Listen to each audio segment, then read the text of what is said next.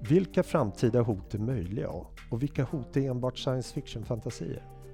Hur utvecklar vi egentligen försvar mot teknik och förmågor som inte riktigt finns än? I den nionde utgåvan av rapporten Strategisk utblick har vi på FOI blickat framåt för att beskriva några tänkbara hot. I denna poddserie kommer vi i fyra delar bjuda på en försmak av rapporten som släpps den 20 januari på foi.se. Vilka perspektiv ska man ha på framtida hot? Kommer Sverige stå pall i ett rymdkrig? Kommer vi i framtiden få se drönarsvärmar som går till attack mot viktig infrastruktur? Och hur är det egentligen med klimathotet? Välkomna till Rapporterat och poddserien om framtida hot.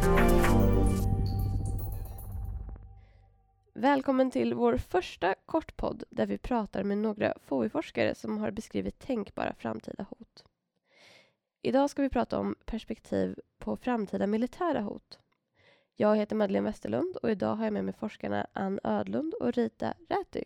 Ni har skrivit artikeln Perspektiv på framtida militära hot som finns att läsa i Strategisk utblick 9 när den släpps den 20 januari på foi.se.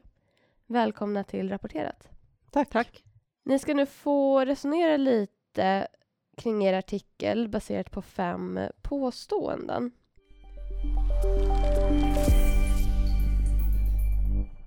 Framtidsperspektiv i all ära, men en sak har och kommer alltid vara sann när det gäller framtida militära hot mot Sverige. En angripare kommer vara känd, ha hög våldsnivå och alltid vara tekniskt och numerärt överlägsen. Ja, det där med alltid sann skulle jag nog akta mig för. Det visar ju ändå historien. Men eh, så länge Sverige ligger där det ligger geografiskt och den säkerhetspolitiska agendan skiljer sig åt mellan öst och väst så satsar vi i Sverige för det mesta på att det är Ryssland som kommer att vara angriparen. I alla fall i någorlunda närtid. När det gäller våldsnivån tror jag att sannolikt beror det på angriparens syfte och ambition. Hur mycket våld man väljer att använda från de, de verktyg man har helt enkelt. Tillgången till högteknologiska vapen är större, säkert större i Ryssland än i Sverige. Eh, överlägsenheten i numerär den är ganska odiskutabel. De är fler, helt enkelt. Hur man än vänder och vrider på det. Men sen hur man väljer att använda de medlen, det beror ju på konflikten i stort, hur den ser ut. Och även på motståndet. Alltså, vad är det som är värt att använda mot Sverige? Och där kan man kanske komplettera att även fast vi ser det ju inte framför oss att det är en konflikt som kommer handla om Sverige, Nej. utan att det är en större konflikt och där blir Sverige inblandat. Och då kommer de här avvägningarna som Ann är inne på in att ja men okej, vad är det vi råkar ut för, för i den här lite större kontexten då? Och sen allmänt kring uttalandet så kanske jag kan fundera också att det här är väl någon slags grundantagande när vi gör en planering, att vi har en tanke om vilken motståndare är det och hur kommer den att komma? Men sen måste man ju liksom titta bredare. Så den här, och den, det grundantagandet har funnits i flera hundra år för Sverige. Sen har det funnits andra också, men, att, men sen måste man ju liksom titta brett. Ja, men precis. För det mm. kan ju faktiskt vara, även om det här är mest sannolikt som vi ser det, så är det precis som du säger, man måste titta på, på andra saker också, som ju är väldigt viktigt, för det kan ju faktiskt hända någonting helt annat än det vi, som vi planerar för eller tror. Det brukar heta att det är viktigt att titta bakåt, även när det gäller framtidsperspektiv. Men eftersom det aldrig tidigare i historien har funnits lika mycket disruptiv teknologi som idag har vi aldrig haft så lite att lära av, av historien som nu. Det är ju ett lite provocerande uttalande, men för att vi börjar Och det, det tror jag att man kan ifrågasätta själva uttalandet för att det kanske var ett större steg i en gammal värld att mm. man fick ett steg, något nytt som kom, än att i våran värld som är helt full med ny teknik så kommer det några nya saker som poppar upp. Men med det sagt så är det att det här med disruptiv teknik är ju en av de saker som man eh, diskuterar väldigt mycket just nu. Alltså man tänker sig att det kommer komma tekniska framsteg som ändrar förutsättningarna för hur kriget förs och hur, hur vi kan hantera det. Och bara för att ge lite exempel på vad som skulle kunna vara disruptivt. För vi tar på den civila sidan så skulle jag säga att mobiltelefoner är en sån. Alltså de gjorde att vi i vårt samhälle kan fungera på ett ganska annorlunda sätt än man kunde innan man hade... Och internet. Och internet, precis. Det finns flera sådana saker som har kommit. Vad eh, innebär disruptiv teknologi? Att, att förutsättningarna helt Alltså det är ett så stort steg så att förutsättningarna ändras. Ett exempel kan vara till exempel som radio. Mm. Eh, när radion kom så kunde militära förband operera på ett helt annat sätt och verka över större områden och koordinera sig och liksom så än man kunde innan. Eller så det finns massor med exempel. Radarn som britterna kom under andra världskriget. Det finns riktigt gamla exempel med stigbyglarna, stigbyglarna eh, med eh, vad heter de här, långbågarna och krutet när det kom och så vidare. Så att det kommer sådana steg som gör att man har upp, anpassat sin militära teknik upp till en viss nivå och man har liksom uppnått nått någon slags balans. Men så är det någon som kommer på någonting som rubbar den här balansen och då måste liksom man hitta ett nytt sätt att fungera. Och man behöver hitta ett nytt sätt att organisera ja. också eh, med ny teknik. Så att vi har inte riddare längre, till exempel. Nej. För att de spelade ut sin roll. Det handlar alltså inte om tekniken i sig, utan det handlar om hur vi använder tekniken. Um, och det som man funderar på idag är att kombinationer av ny teknik skulle kunna leda till språng som ger massor med nya möjligheter som vi har svårt att förutse idag. Till skillnad från den här kanske mer stadigvarande teknikutvecklingen som vi är mer vi säga, vana vid. Eh, och det kan handla om till exempel att man får en ny situations, möj, nya möjligheter till situationsförståelse, eh, nya möjligheter och krav på hur man ska leda verksamheten, nya ny möjligheter till verkan och att det kan handla om att man får svårare att gömma sig. Och några exempel på områden som då skulle kunna bidra till det här är ju naturligtvis artificiell intelligens och automation, som mycket pratas om, men också kanske det här med kvantdatorer som kan leda till att vi får nya specialanpassade material eller nya effektivare sätt att spana. Och ett annat område skulle också kunna vara det här med mänsklig förstärkning, alltså att vi optimerar människan för att bättre kunna fungera till exempel i krig. Just det, men då skulle ni säga att det här påståendet inte stämmer? Ja. Det, alltså, det som vi kan lära av historien, ja, det, påståendet stämmer inte, men det som vi kan lära av historien är också det att de här förändringarna kommer och att då måste vi anpassa oss till dem. Och att titta på de här anpassningarna, där kan vi lära oss saker. Ja, och just det där påståendet att inte lära av historien, det tror jag generellt och alltid är fel.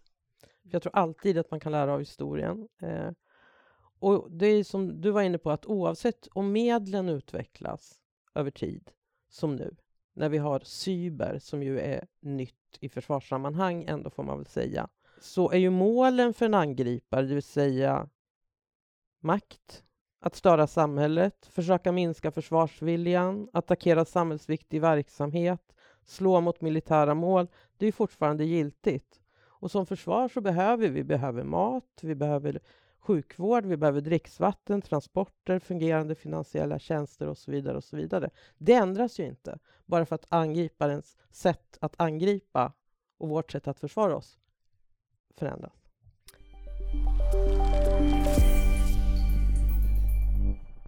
Krig kommer inte se ut som vi tänker oss att de gör. Framtidens krig kommer innehålla sabotage, påverkansoperationer och cyberattacker och det kan ske inom en nära framtid. Det är helt enkelt inte säkert att vi vet om eller när vi befinner oss i krig. Det där vet vi väldigt lite om, skulle jag börja med att säga. Då. Alla krig har nog innehållit verksamheter som sabotage och påverkansoperationer.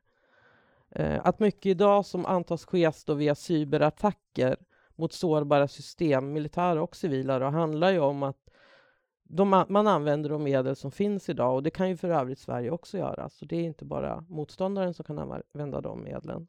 Och om vi inte vet att vi befinner oss i krig, då kan det ju lika gärna vara krig, tänker jag, om man ska hårdra det, om vi ändå inte vet om det.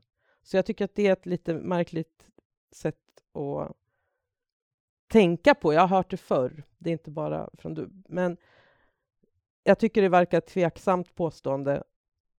För det beror ju på också hur definierar man krig? Är krig kopplat till statliga angrepp mot andra stater? Är det icke-statlig terrorism? Vad handlar det här om för någonting? Och om vi är i krig, så utan att veta om det, då undrar jag vad är det som räknas då som krig? Hur ska vi se på krig? Ska vi gå ut till allmänheten och tala om att hörni, ni vet inte om att vi är i krig? Fast det är vi. Jag menar, det gör, det gör man inte. Man ska hårdra det då, man ska få med försvarsviljan på banan till exempel. Eh, verksamheter i form av spioneri och angrepp och mord på andra länders nyckelpersoner, handelsembargon och vissa cyberangrepp. Det verkar ju falla under ramen för krig. Även när de följer kända konfliktlinjer, så att säga, så, så går det ändå under radarn. Och det är det som vi idag diskuteras mycket, det här med gråzonsproblematik. Och det handlar just om angrepp då som genomförs under nivån för krig.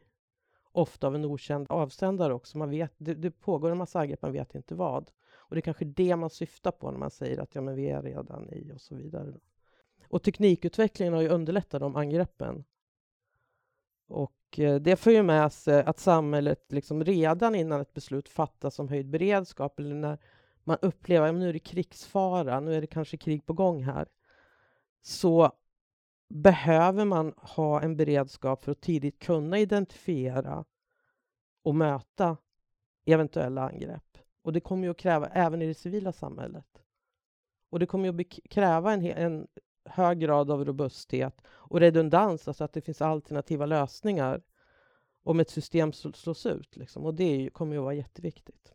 Jag tänker på det du var inne på, med här att det, det, det, är någon slags, det är ett begrepp som är lite odefinierat och att man använder det här ordet krig lite som en liknelse och sånt. Och det är ju så att olika länder har ju också olika syn på ifall man är i krig eller inte. Att vissa länder har ju den retoriken att de säger att vi är redan i krig även fast det inte så att säga, med våra ögon ser ut som att det är ett krig, utan man vill se bredare på det här. Så att, då, och då är det ju att man väljer att beskriva det skeendet på det sättet. Eh, så det måste man ju också ha i åtanke när man liksom funderar på det här. Och då är det hur, hur förhåller vi oss i Sverige till de här beskrivningarna som, eh, som Ryssland till exempel säger att de redan är krig med väst. Liksom. Ja, för det blir lite urvattnat på något vis. Ja. Eller det, det, liksom, det blir inte den här skarpa betydelsen som åtminstone jag upplever att krig som begrepp har. Då, då. Mm. Men det, att det är någonting som pågår hela tiden där man försöker påverka varandra. Men frågan är om man behöver använda ordet krig på det. Ja. Och så, sen är det ju en väldig diskussion, känner jag, om det här med framtidens krig. Hur kommer det se ut? Det kommer vara någonting annorlunda och det finns en väldigt tydlig diskussion om att det här traditionella kriget, när man har här, en invasionsstyrka som rullar över en gräns, att diskussionen säger att nej, men så kommer det inte vara i framtiden.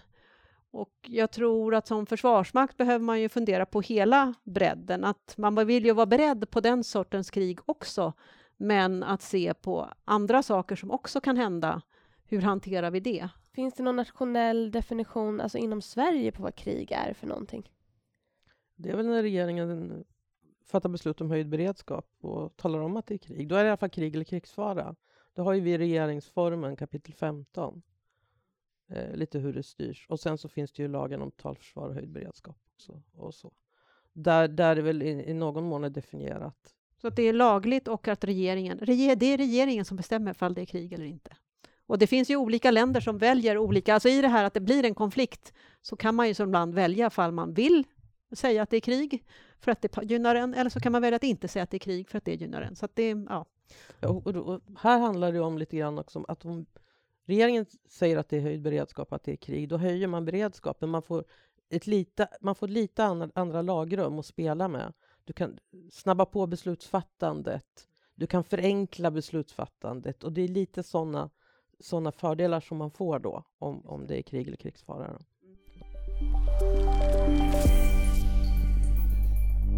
Det är bara Försvarsmakten som har nytta av militära perspektivstudier. Ja, vad, vad är en perspektivstudie kan man ju fråga sig. Eh, för att det här är en ganska unik verksamhet som bedrivs eh, där man då tittar 20 år framåt för, för att försöka se. Och varför gör man då det? Jo, mycket inom försvaret är hyfsat långsiktigt. Så att mycket av dem, det är stora investeringar som görs som lever länge och då, det är ganska svårt att ändra på de här besluten när de väl är gjorda.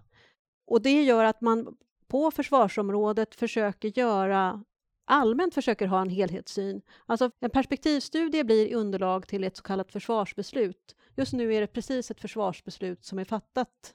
Och de här försvarsbesluten, man har insett på politisk nivå ser man att det är inget bra fall det svänger väldigt mycket. Så där försöker man hitta en politisk enighet också för att skapa den här långsiktigheten så att det inte svänger fram och tillbaka. Och på samma sätt i Försvarsmakten så gör man den här lite långsiktiga arbetet för att man vill ju inte att de beslut man tar visar sig vara helt fel när man kommer en bit framåt. Sen kan man aldrig förutsäga framtiden, men man kan åtminstone öppna på locket och se hur skulle det kunna bli?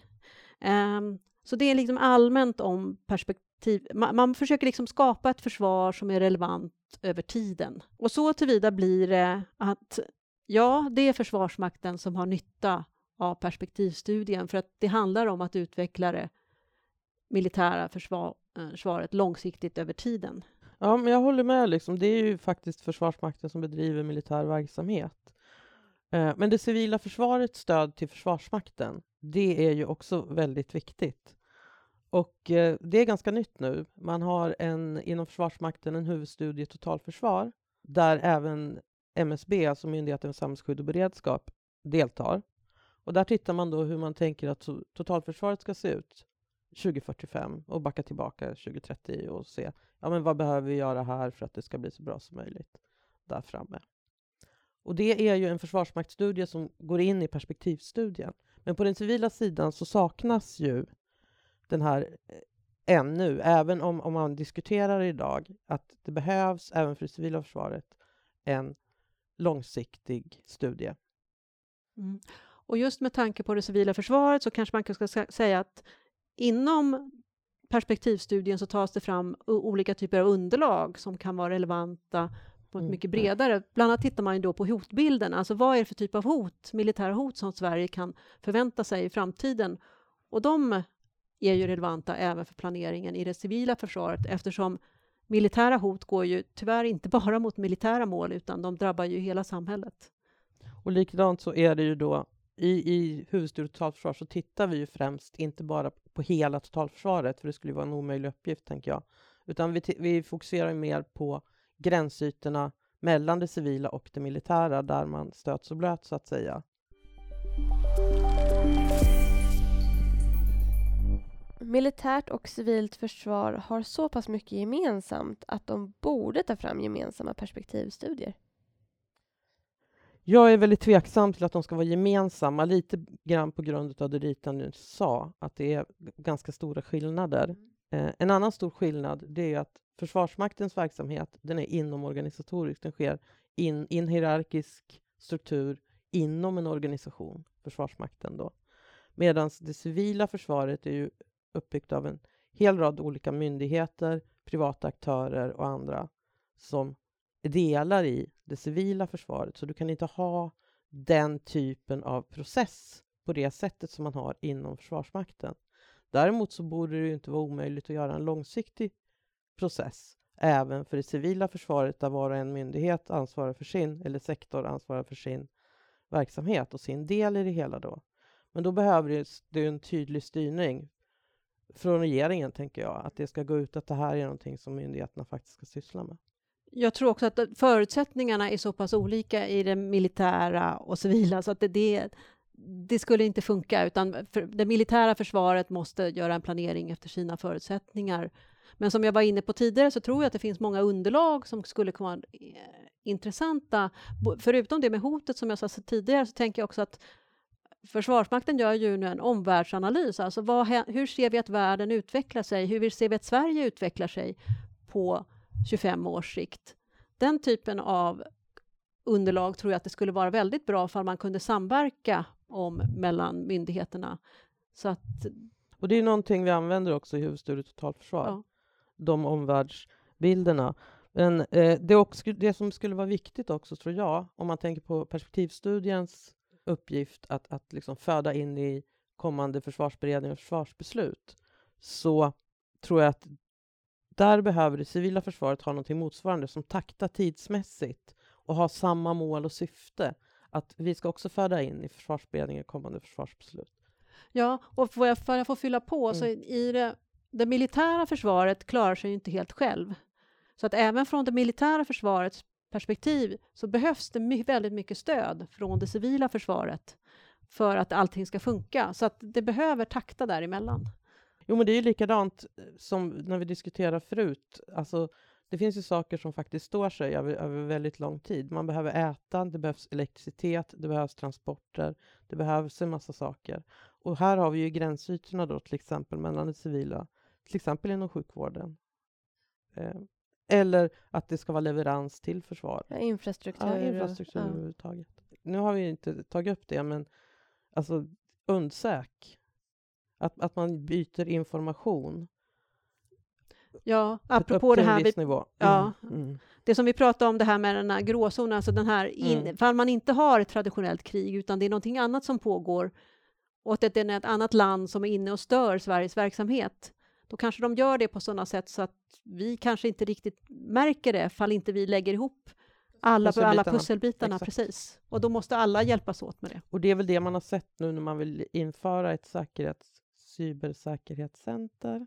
Heter det så? Ja. Att man, att man vill försöka få ihop bitarna. Så att jag tror att det, det, liksom kommer, det går framåt.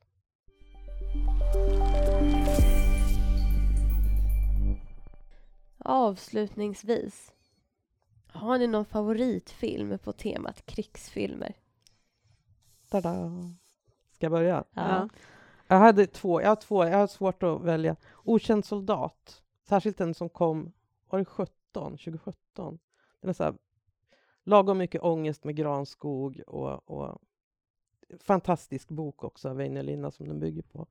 Och sen Enemy at the Gates, som är också en väldigt vacker film, fast det är en krigsfilm. Den var väldigt häftigt gjord. Eh, som handlar om en krypskytt då, under när man eh, tog över makten från nazisterna. Eh, ja, den tiden. Mm. Jag tyckte det var en fr svår fråga. Jag tror, tycker om filmer som beskriver liksom kriget som en del i samhället. Så därför, det här Krig och fred, den klassiska ryska historien där. Ehm, och så finns det en, en film som heter eh, Mandarinodlaren som också handlar om en soldat och en, en man som träffas. Och sen tycker jag alltid om det här med kodknäckning och sånt. Så att jag säger The Imitation Game med Turing där. Det, Ifall det räknas som en krigsfilm så. ja, ja, det är en personlig favorit för mig också ja. faktiskt, Imitation Game.